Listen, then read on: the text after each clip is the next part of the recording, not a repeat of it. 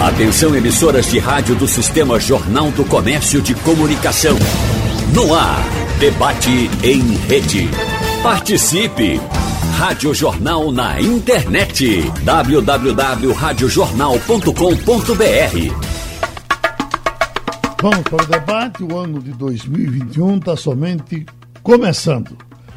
Nós temos hoje para tratar dessa Agenda Brasil o ex-senador, ex-ministro Armando Monteiro, o ex-presidente da Câmara, ex-ministro Aldo Rebelo, o presidente do Cidadania, ex-deputado, ex-senador, ex-ministro Roberto Freire. Então são três políticos de muita dimensão para tratar desse tema tão importante.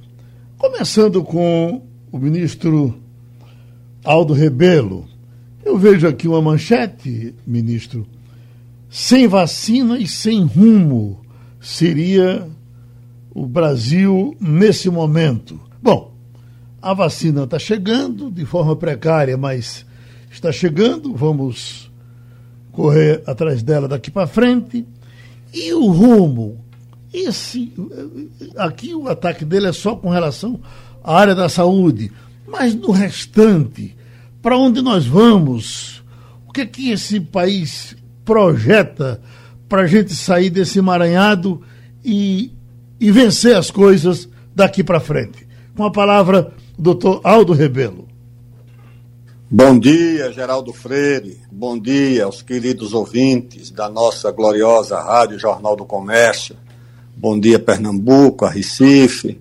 Bom dia aos meus queridos confrades de debate, ao ministro Armando Monteiro, com quem convivi muito nos ministérios pelos quais passamos, e também ao nosso prezado ex-ministro, ex-senador, deputado, líder de governo, Roberto Freire. São homens que podem nos dizer muita coisa sobre o drama que o país vive. Acho que a ideia de que nós não estamos sem vacina e sem rumo, de fato não está tão distante da verdade, né? Nós nos atrasamos muito, países muito mais desorganizados, mais pobres, sem tradição em saúde pública, começaram a vacinação muito antes do Brasil. O Brasil, eu sei, porque recebi demandas do mundo inteiro, inclusive dos Estados Unidos, por conta da nossa eficiência, da nossa capacidade em produzir soros e vacinas, tá certo? Então, o Brasil atrasou-se, infelizmente, mesmo tendo condições de ser vanguarda no mundo. E o rumo, infelizmente, nós já perdemos há algum tempo, né? Se esse governo aí não tem rumo, eu acho que apenas deu continuidade, infelizmente, a uma desorientação que marca recentemente o Brasil. A desorientação consiste numa divisão artificial do país. Querem dividir o país entre esquerda e direita, querem dividir o país entre preto e branco, querem dividir o país entre homem e mulher, querem dividir o país entre quem é do sul e quem é do norte, querem dividir o país pelo que menos interessa. O país tem que se unir em torno do seguinte desafio, de que ninguém trata. O Brasil, meus prezados amigos, o único desafio que pode unir as energias do país é o país voltar a crescer. Eu fui ministro de 4 pastas distintas, fui presidente da Câmara. Se aprendi alguma coisa nesse período, foi o seguinte: quando o país cresce, você tem dinheiro para tudo ou quase tudo. Quando o país não cresce, você não tem dinheiro para nada, você não tem como resolver crise fiscal da União, que não tem dinheiro, os estados não têm dinheiro, os municípios não têm dinheiro, e vai tirar dinheiro da onde se o país não crescer, não gerar tributos, não gerar receita? Não vai ter dinheiro se o país não voltar a crescer, não vai ter emprego, Geraldo Freire. Vai tirar emprego de onde? Essa juventude desempregada, passando dificuldade, como vai gerar emprego se o país não voltar a crescer? Se o país não voltar a investir, estou falando do investimento público e privado, o doutor Armando Monteiro é autoridade nisso, conhece. Se não tiver investimento privado e público, não vai ter emprego para as pessoas, não vai resolver crise da Previdência, por exemplo. O problema é que essa agenda é uma agenda secundária. Governo e oposição brigam pelas razões secundárias e essa agenda de voltar a crescer, que interessa ao empresário, interessa ao trabalhador, interessa ao prefeito, interessa ao governador, interessa a todo mundo, essa agenda, infelizmente, está abandonada. É isso que eu tenho a dizer inicialmente, meu prezado Geraldo Freire. E o deputado Roberto Freire, o presidente do Cidadania, o que nos diz e o que é que a oposição pode fazer, se a situação é realmente essa, que socorro podemos ter da oposição para a situação do país, doutor Roberto Freire? Bom dia, Geraldo. É sempre um prazer aí. E agora é melhor ainda, porque muito proximamente já estou de novo conversando com você e com seus amigos da Rádio Jornal aí em Pernambuco. Ao amigo Aldo Rebelo e ao amigo Armando Monteiro aí, minha saudação. Olha, o que eu digo é que nós nos atrasamos. É evidente que o negacionismo do presidente Bolsonaro, de não respeitar a ciência e trabalhar claramente durante toda essa pandemia, sem enfrentá-la como manda a ciência, como indicavam todas as autoridades vinculadas à saúde, os protocolos que em todos os países sérios, mundo afora, foram adotados. Aqui no Brasil foram todas elas menosprezadas e até ridicularizadas pelo próprio presidente Bolsonaro. Ontem tivemos a Anvisa cumprindo com o seu papel e dá de parabéns pela reunião realizada, pelo trabalho realizado, pela afirmação da ciência, que inclusive nos seus comentários contestou claramente e refutou todo esse negacionismo do presidente e disse que nós precisaríamos continuar, mesmo que aqui não respeitamos, embora a grande maioria tenha, todos aqueles elementos, isolamento, problema do uso da máscara, higiene com as mãos, tudo isso devia, inclusive, deverá continuar, porque não vamos ter, a partir da vacina, uma imediata imunização da sociedade como um todo. Então, ontem foi um dia importante nesse aspecto e de felicidade para o brasileiro, porque, de qualquer forma, a vacina que chegou. E impressionante é de que nós estamos chegando atrasados, como somos quando somos um dos pioneiros e vanguarda na América do Sul, como grande cabedal de estudo, de pesquisa e de dois grandes institutos especificamente nessa área até da vacina, como é a Fiocruz e o Butantan. Mas agora estamos iniciando a vacinação contra o presidente Bolsonaro, contra o seu ministério pela sua total inércia, omissão e incapacidade que nós temos com o general Pazuello, que é, evidentemente, uma vergonha, um general da logística, e algo que faltou totalmente nesses momentos que nós precisávamos. E o que é que temos de rumo? É um governo que não vai se consertar por isso, por esse momento, por o quinal que recebeu da Anvisa, não vai se modificar por conta de aprender algo, até porque já demonstrou desses 2 anos que não aprende coisa alguma, que não tem capacidade para governar e começa a existir na sociedade, em todos os setores. E isso nós estamos percebendo nesses últimos dias, se avolumando, inclusive e com expressão evidente nas redes sociais.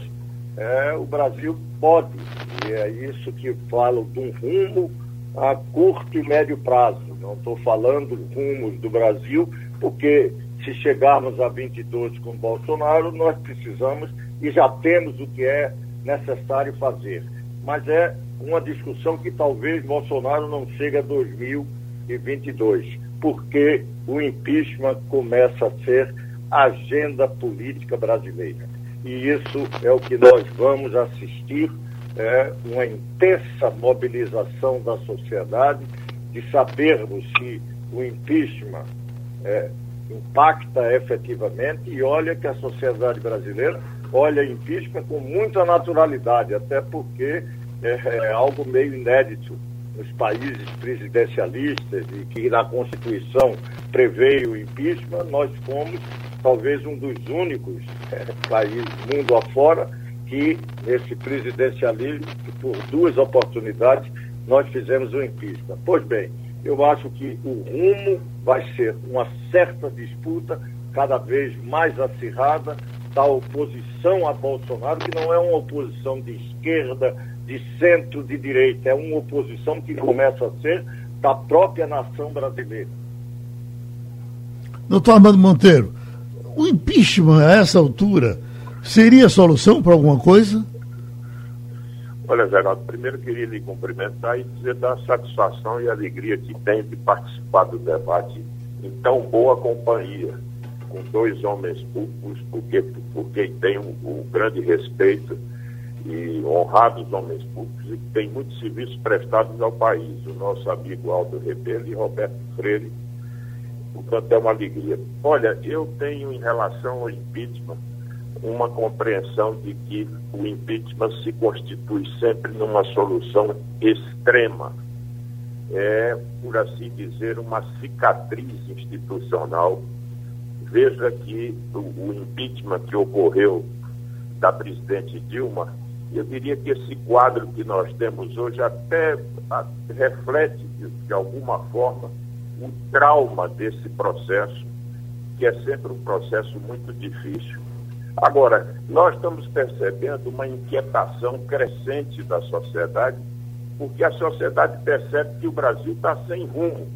O presidente disse que o Brasil está quebrado, o Brasil não está quebrado, o Brasil está sem rumo, sem um sentido de direção, sem liderança. O presidente não é capaz de compreender minimamente o seu papel, de ter uma visão de prioridades, uma visão estratégica. É alguém que se distrai com uma agenda retrógrada, uma agenda de costumes, e não tem a compreensão dos verdadeiros desafios da sociedade brasileira. Eu queria me alinhar um pouco à preocupação de Aldo, que é o tema central. O problema do Brasil é que o Brasil não cresce mais. O Brasil, que foi uma sociedade dinâmica durante 60 anos, um dos países que mais cresciam do mundo, perdeu essa capacidade de crescer. Há uma década nós estamos sem crescer.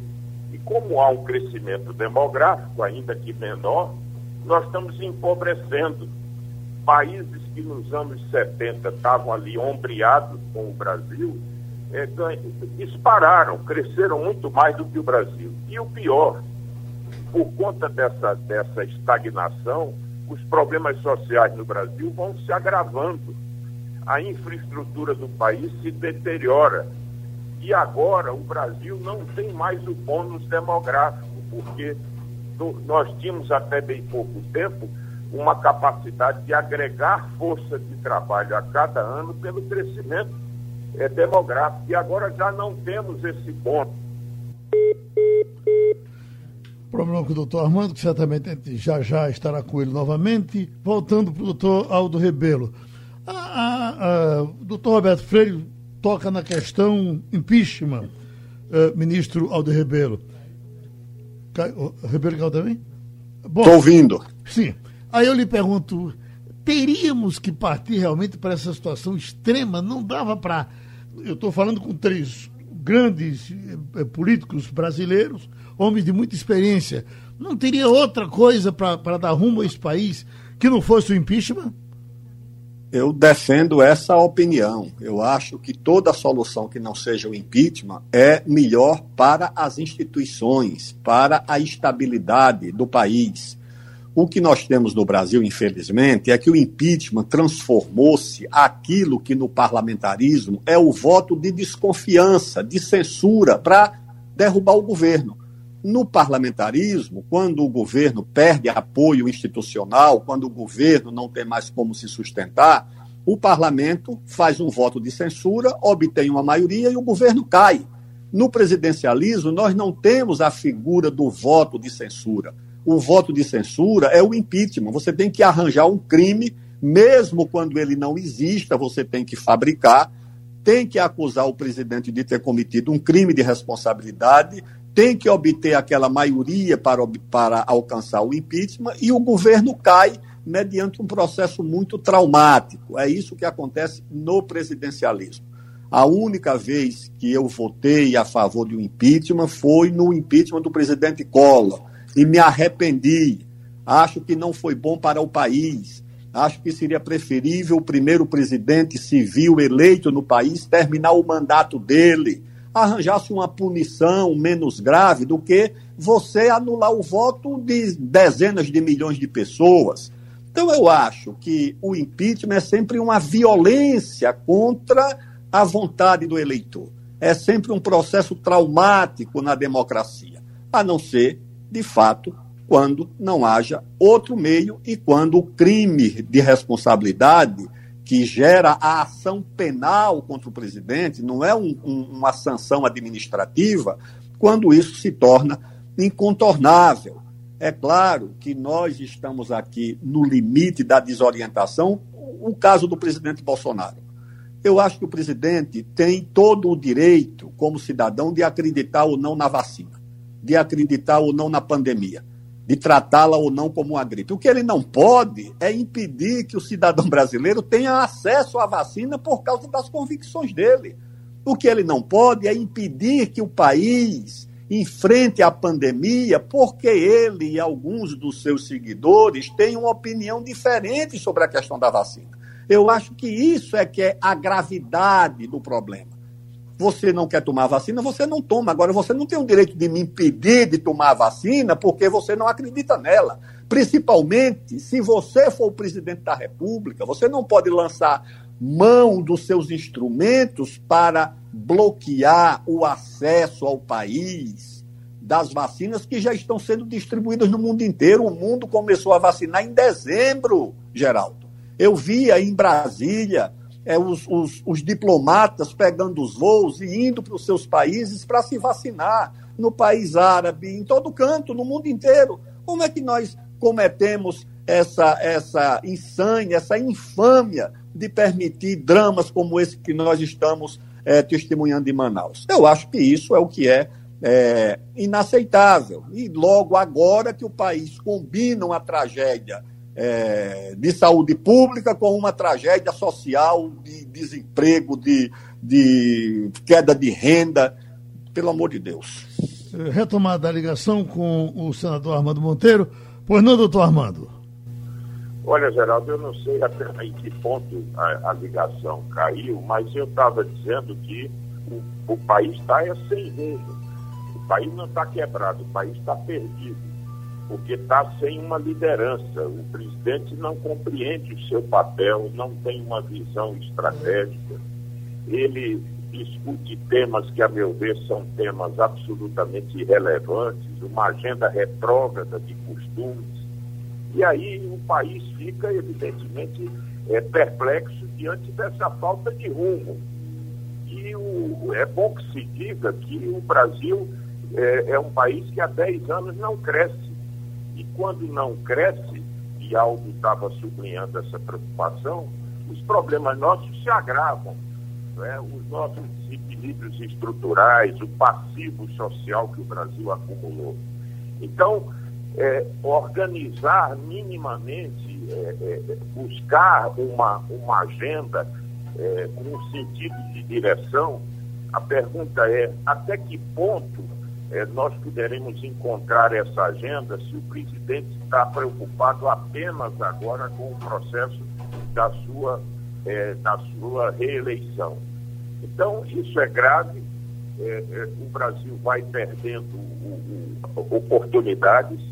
Nós estamos agora com um desafio grave, porque o Brasil não tem mais o bônus demográfico, quer dizer, a gente não incorpora mais um contingente à força de trabalho pelo aumento populacional. Então, agora, para crescer, precisa aumentar a produtividade. Isso significa investir em capital humano, melhorar o desempenho da área de educação, desenvolver competências, fazer inovação amplamente, melhorar o ambiente de operação das empresas. Em suma, é uma agenda densa. Infelizmente, o Brasil ataca, eu diria que ainda de forma muito atabalhoada. Houve alguns avanços em relação a alguns temas da chamada agenda microeconômica, mas, infelizmente, o grande problema é que o país está sem um rumo claro, sem liderança e sem um sentido de direção. O senhor era até relativamente otimista no começo do governo com relação às reformas. O senhor perdeu a esperança nas reformas? Olha, Geraldo, o problema é esse, é que o governo, o executivo, tem um papel natural de liderança. Por exemplo, como promover uma reforma tributária se o governo federal não tem clareza do que deseja? Para ser justo, o Congresso avançou muito nesse debate. Nós temos algumas boas propostas do Congresso, como essa PEC 45, que simplifica o sistema, que arruma os impostos da base de consumo, que adota um IVA, que é um modelo consagrado internacionalmente, quer dizer, um IVA de nova geração, que exonera investimento, exportação, mas, infelizmente, o governo federal não sabe o que quer.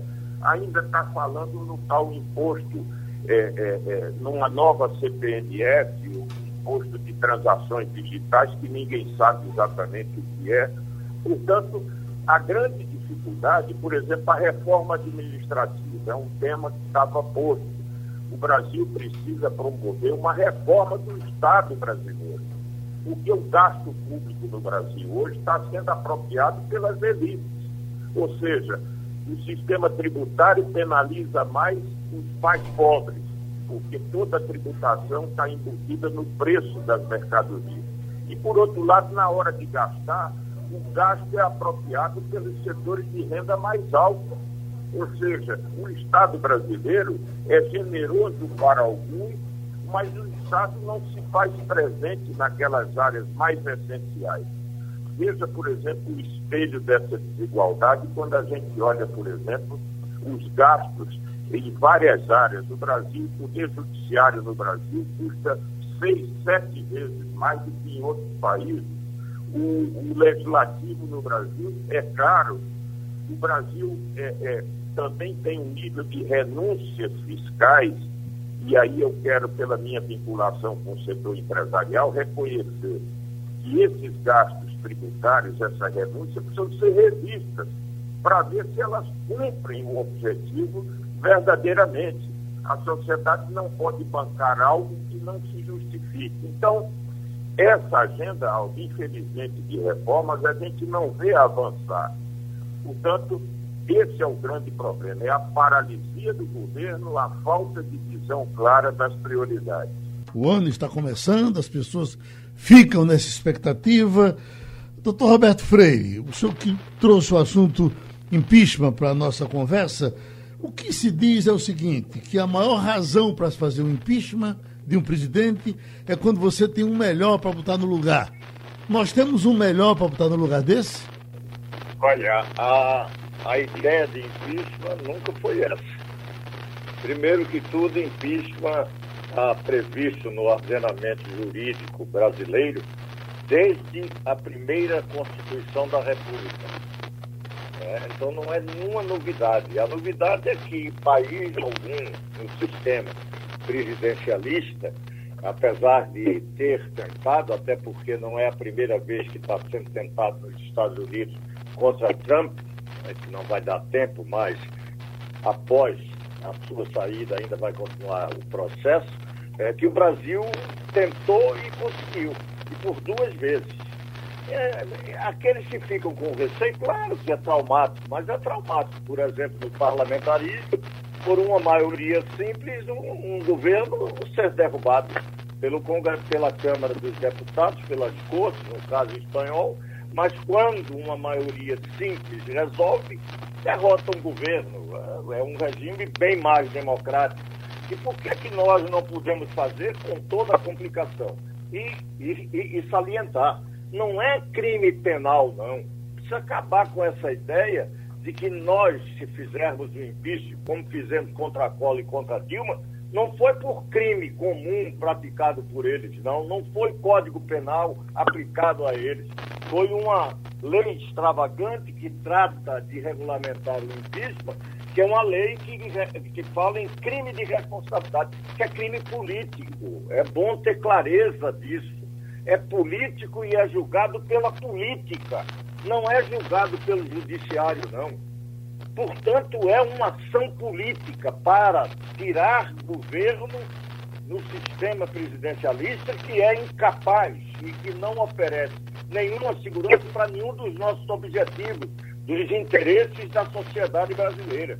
É quando você não tem rumo, não tem capacidade de governar, quando tem crise econômica, quando tem crise moral, quando tem crise humanitária, como estamos vendo com Bolsonaro, praticando crime contra a saúde pública do brasileiro, porque se fosse por ele, não importa a morte, ele não tem nenhuma empatia. Ele comete desídias criminosas junto com o Pazuello.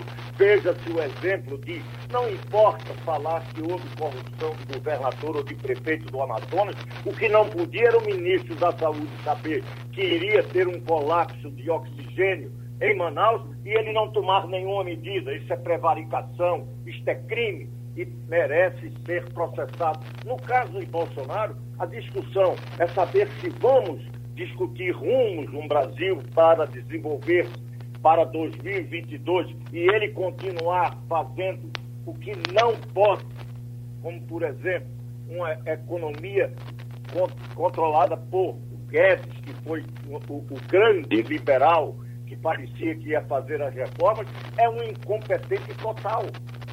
A economia brasileira não tem nenhum projeto. A única coisa que ele fala quando fala de reforma é que o CPMF tem que vir, porque a reforma tributária está lá na Câmara, como estava da Previdência desde o governo Temer, e por isso a Previdência foi feita, não foi por Bolsonaro, foi pelo Congresso e pelo acúmulo de discussão que tinha no Congresso brasileiro sobre a reforma da Previdência que Temer tinha encaminhado. Então, ter essa compreensão, me parece, e essa é a discussão que eu acho que vai crescer. A questão dos rumos, olha, eu acho que Armando colocou bem, inclusive apontando o caminho do que é que tem que fazer, com muita coragem, inclusive, dizendo que é uma grande necessidade toda a discussão das renúncias fiscais, dos incentivos, dos subsídios que é dado a vários setores da economia brasileira e que precisam ser avaliados e reavaliados, porque muitos deles já não resolvem, já não ajudam e já não devem ser mais concedidos. Nós precisamos começar, inclusive, a pensar a economia brasileira não com o olho passado, com o olho para o passado, mas com o olho para o futuro. Agora é uma economia que nós precisamos estar discutindo, não só a formação de recursos humanos, mas a formação em qual? No sentido da economia do 5G, da economia da inteligência artificial, da economia que está vindo, e não ficar olhando, inclusive, concedendo subsídios para uma economia que está sendo superada, que é um exemplo concreto, a nossa indústria automobilística, que está patinando, produzindo aquilo que aquele Collor que foi impedido falava, produzindo carroceria, carruagem. E é evidente que isso precisa ser enfrentado. Mas vai ser enfrentado com esse governo ou o Brasil mesmo de forma, e isso é verdade, por certa ruptura traumática, mas pode ser necessário. E eu quero dizer, para discordar um pouco, todos os dois impeachments que fizemos, apesar de ser traumático, foram importantes para o Brasil. Doutor Aldo Rebelo, as esperanças depositadas por grande parte dos brasileiros, do mundo político, inclusive em Paulo Guedes, chegou o fim, não dá para continuar?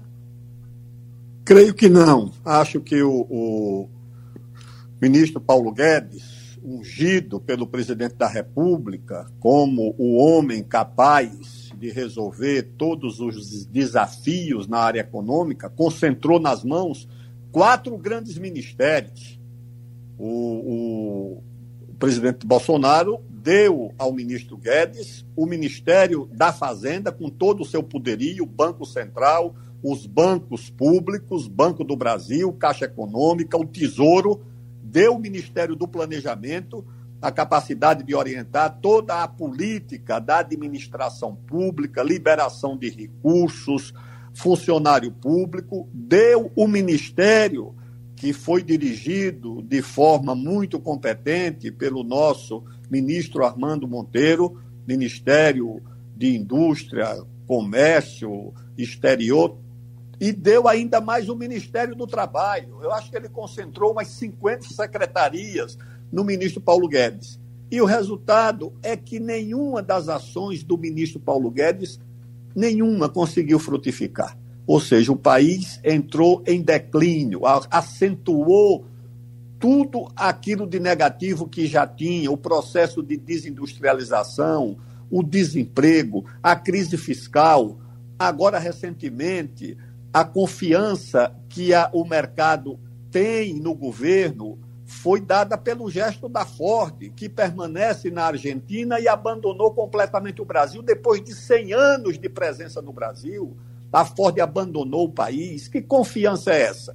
Então, eu acho que hoje nem o presidente da República confia mais no ministro da Fazenda, desdenha da agenda liberal, desdenhou lá numa solenidade em São Paulo, dizendo que tinha perdido essa agenda, se alguém tinha encontrado, desdenha a agenda das reformas, ou seja, e não põe ninguém no lugar do Guedes, porque eu acho que não resolveu a disputa interna do próprio governo entre os setores chamados desenvolvimentistas e esses setores fiscalistas que são do ministro Paulo Guedes. Eu acho que não há mais confiança nem do país, nem do mercado, nem do povo e nem do próprio presidente da República no ministro da Fazenda, o que transforma a situação numa situação absolutamente anômala. É uma anomalia o que nós vivemos em matéria de economia no Brasil. Doutor Armando, acompanha esse ponto de vista? Olha, acompanho. Eu acho que Aldo fez uma lúcida análise, primeiro do fato de que houve, não tem paralelo na história brasileira dessa hipertrofia do Ministério da Economia, que de repente tem a responsabilidade de conduzir aquilo que correspondia a 4 ministérios. Quer dizer, nunca um ministro da Fazenda ou da Economia fechou tantos poderes. Isso é muito ruim, porque o que é que acontece, Geraldo? É importante que exista dentro do governo um certo contraponto, ou seja, a visão não pode ser uma única visão, uma visão, vamos dizer, que não possa ser confrontada com outra opinião, com outras visões. Então, o que é que acontece? O Paulo Guedes está concentrando todos esses poderes no Ministério da Economia e não há nesse ambiente alguém que possa fazer um contraponto com ele. Por quê? Porque esses 50 secretários que estão subordinados a ele, evidentemente, não podem se manifestar ou ter um canal direto com o presidente da República. Em condições normais, os ministros se colocam e o presidente vai arbitrar. Então, o que está acontecendo é muito grave, porque o ministro não tem mais força para poder indicar claramente uma agenda, e também não há no governo outro setor que possa, vamos dizer, de alguma maneira, fazer valer as suas posições. Então, é um quadro grave, em que não se tem claramente esse sentido de direção e de rumo. Então, o Brasil vive uma situação muito delicada. Primeiro, as incertezas que estão associadas à crise sanitária, cuja extensão e desdobramento nós não sabemos prever exatamente. Mas, seguramente, com esse quadro que nós temos, e com essa falta de rumo, com esse atraso da agenda de reformas, com essa alienação do presidente, eu acho que o Brasil lamentavelmente, vai experimentar um quadriênio que vai ser marcado por mais uma vez pela falta de crescimento econômico. E agora, com um agravante, é que o Brasil, a dívida pública no Brasil explodiu. Há uma projeção do Instituto Fiscal Independente do Senado que até 2030 a dívida pública vai continuar a crescer. E aí vamos torcer para que não se instale uma crise mais séria de confiança, porque aí até o financiamento da dívida pública brasileira poderá ser colocado em risco. Portanto, o que fazer diante dessa falta de rumo do governo? Eu acho que aí é que entra o papel da sociedade. A sociedade brasileira precisa se mobilizar. O setor empresarial está carecendo de uma voz. Não é hora de fazer a manifestação que agrada o governo. É hora de cobrar do governo, claramente, essa definição de rumos. Nós temos uma questão no Brasil grave, que é o chamado custo Brasil. Por que é que o Brasil se desindustrializou em termos relativos? Porque no Brasil é caro produzir. Nós temos problemas associados à burocracia, ao custo de capital, a um sistema tributário complexo e disfuncional. Portanto, nesse ambiente em que convivemos também com aquele binômio juro e câmbio, numa equação perversa durante muitos anos, por isso tudo, a indústria foi perdendo posição relativa na economia brasileira. Mas é importante relançar a indústria brasileira. Claro que em novas bases, uma indústria que não deve reclamar a proteção pela proteção, mas uma indústria que seja capaz de fazer uma aliança com o Estado para promover a competitividade da economia brasileira. Então é hora da sociedade se mobilizar, do Congresso ter uma voz mais ativa e clara, cobrando do governo essas posições. Então, quando falta governo, nós precisamos de mais sociedade para que a gente possa fazer essa travessia. Tem uma manchete hoje, doutor Armando, do Estadão, dizendo que o país perdeu, em média, 17 fábricas por dia nos últimos 6 anos. Por que chegamos a isso? Olha, Geraldo, por essa equação que eu falei, o Brasil tem custo caro, é caro produzir no Brasil. Nós temos deficiência de infraestrutura, nós temos um custo de capital elevado. Veja, por exemplo, há um estudo que demonstra que o parque fabril brasileiro, a idade média dos equipamentos e das máquinas alcança 18 anos. Então, veja, se nós não tivermos capacidade de renovar esse parque fabril, de estimular o investimento de modernização de alguns setores, porque a indústria brasileira é muito heterogênea. Há setores de ponta que podem ser confrontados e podem ser expostos à concorrência externa, e há setores que se atrasaram. Então, no Brasil virou nome feio falar em política industrial. Ora, os países que avançaram nessa década e que passaram a ter um protagonismo maior no setor industrial tiveram, sim, claramente uma política industrial. Agora, a política industrial não é por compadrio, não é para reclamar proteção pela proteção. É uma política capaz de garantir que se aumente a competitividade da economia brasileira, que se reduza o custo Brasil. E para isso é preciso ter foco, é preciso ter rumo, é preciso ter clareza. É realmente uma agenda desafiadora. Deputado Roberto Freire, nós estamos às vésperas de eleições para o Senado e para a Câmara Federal. Novos comandos, nem isso pode nos alentar um pouco? Daí não pode surgir alguma coisa melhor para a gente ter mais esperança no Brasil? Pode também acontecer o pior, né?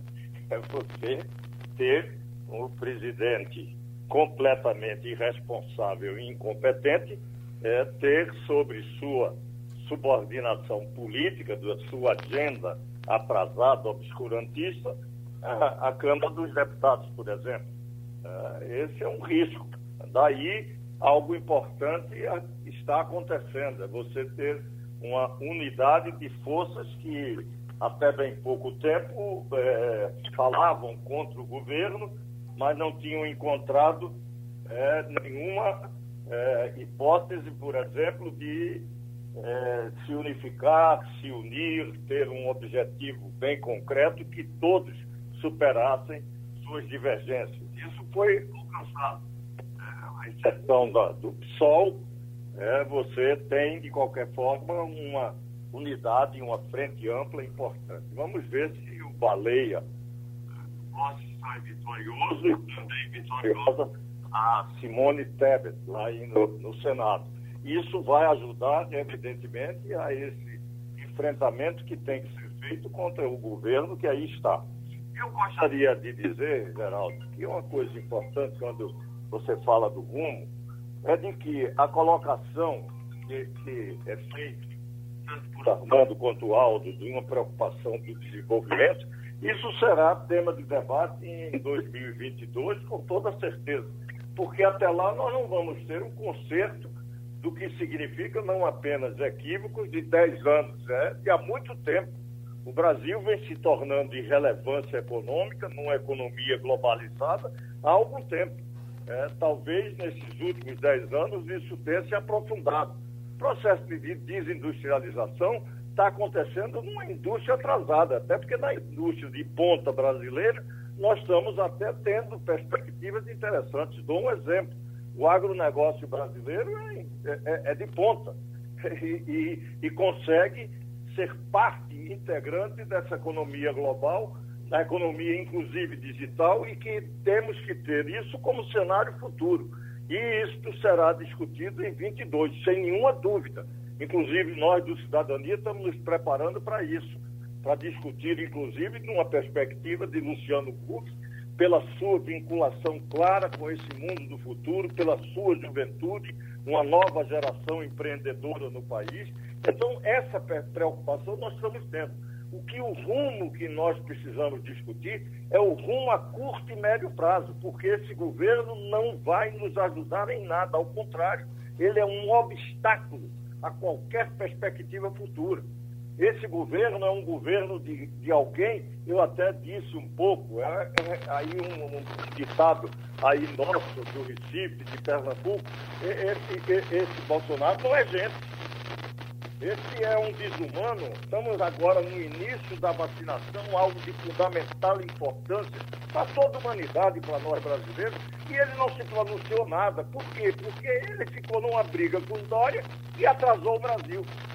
E nos trouxe para hoje ainda estarmos começando a vacinação quando somos um país que tem um Butantan e que tem uma Fiocruz, e que poderíamos estar, inclusive, na vanguarda de todo esse processo se tivéssemos um presidente responsável. E por isso mesmo, nós temos que estar discutindo para esse curto e médio prazo. E eu não tenho nenhum receio de estar dizendo que o impeachment veio para entrar na agenda política.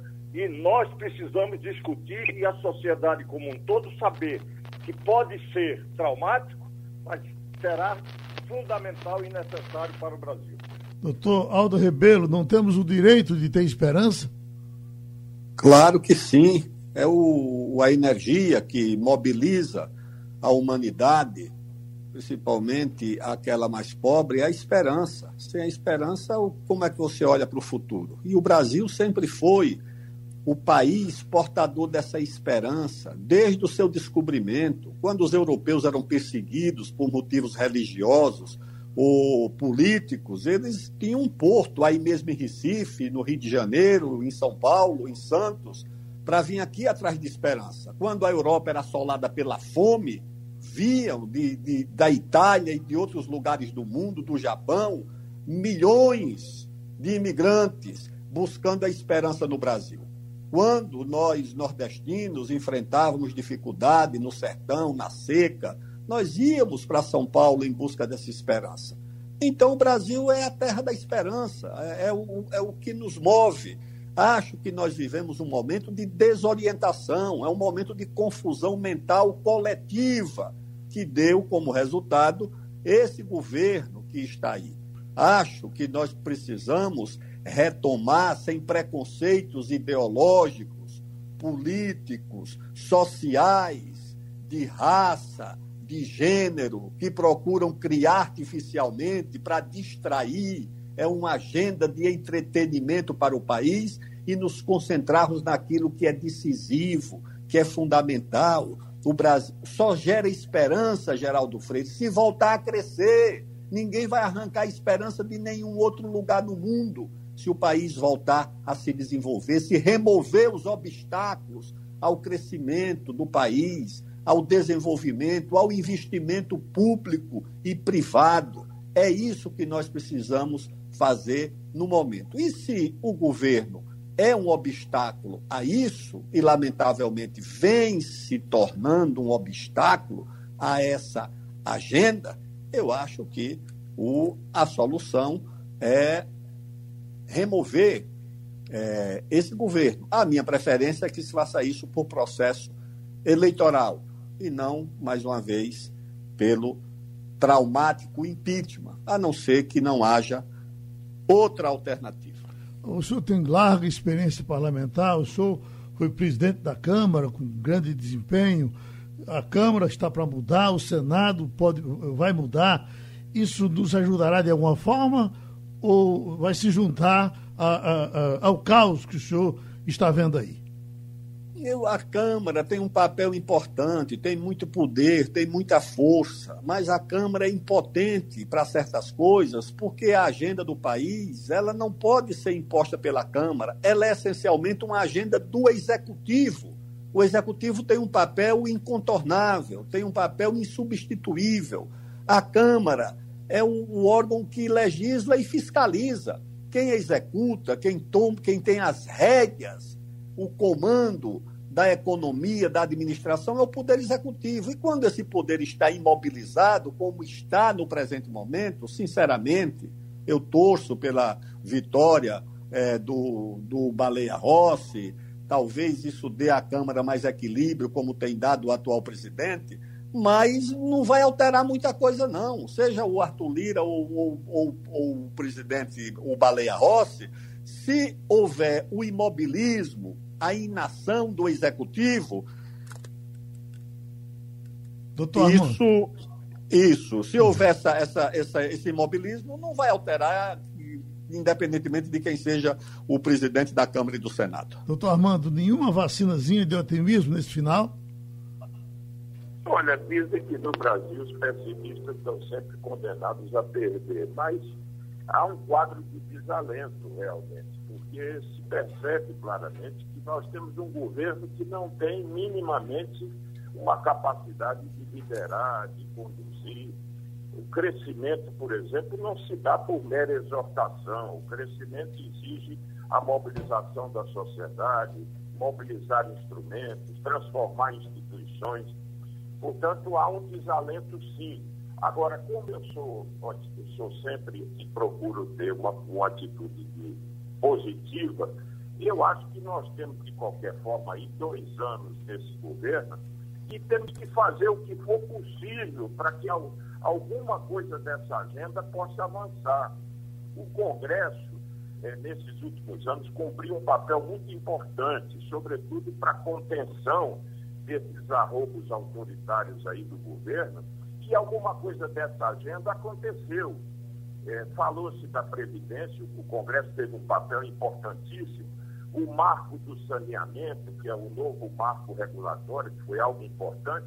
E temos algumas matérias também, a lei do gás, o novo marco de transporte de cabotagem, o novo marco regulatório do setor de ferrovias, a própria autonomia do Banco Central. Então, nós temos temas aí dessa agenda que precisa se mover, mesmo com esse governo. Eu acho que a sociedade tem que tentar, porque perder mais 2 anos com o acúmulo de problemas que o Brasil tem é algo que nos traz um custo imenso para a sociedade. Então, eu acho que não nos cabe outro caminho senão tentar mobilizar o Congresso, as forças vivas, a imprensa tem um papel importante para ver se esse governo reage minimamente na direção de alguns avanços aí dessa agenda do país.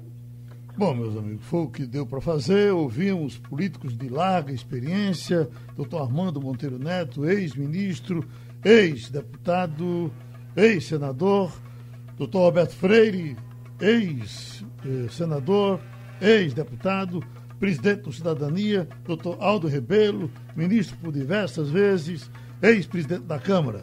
Obrigado, e o programa é repetido amanhã às 2:30 da madrugada.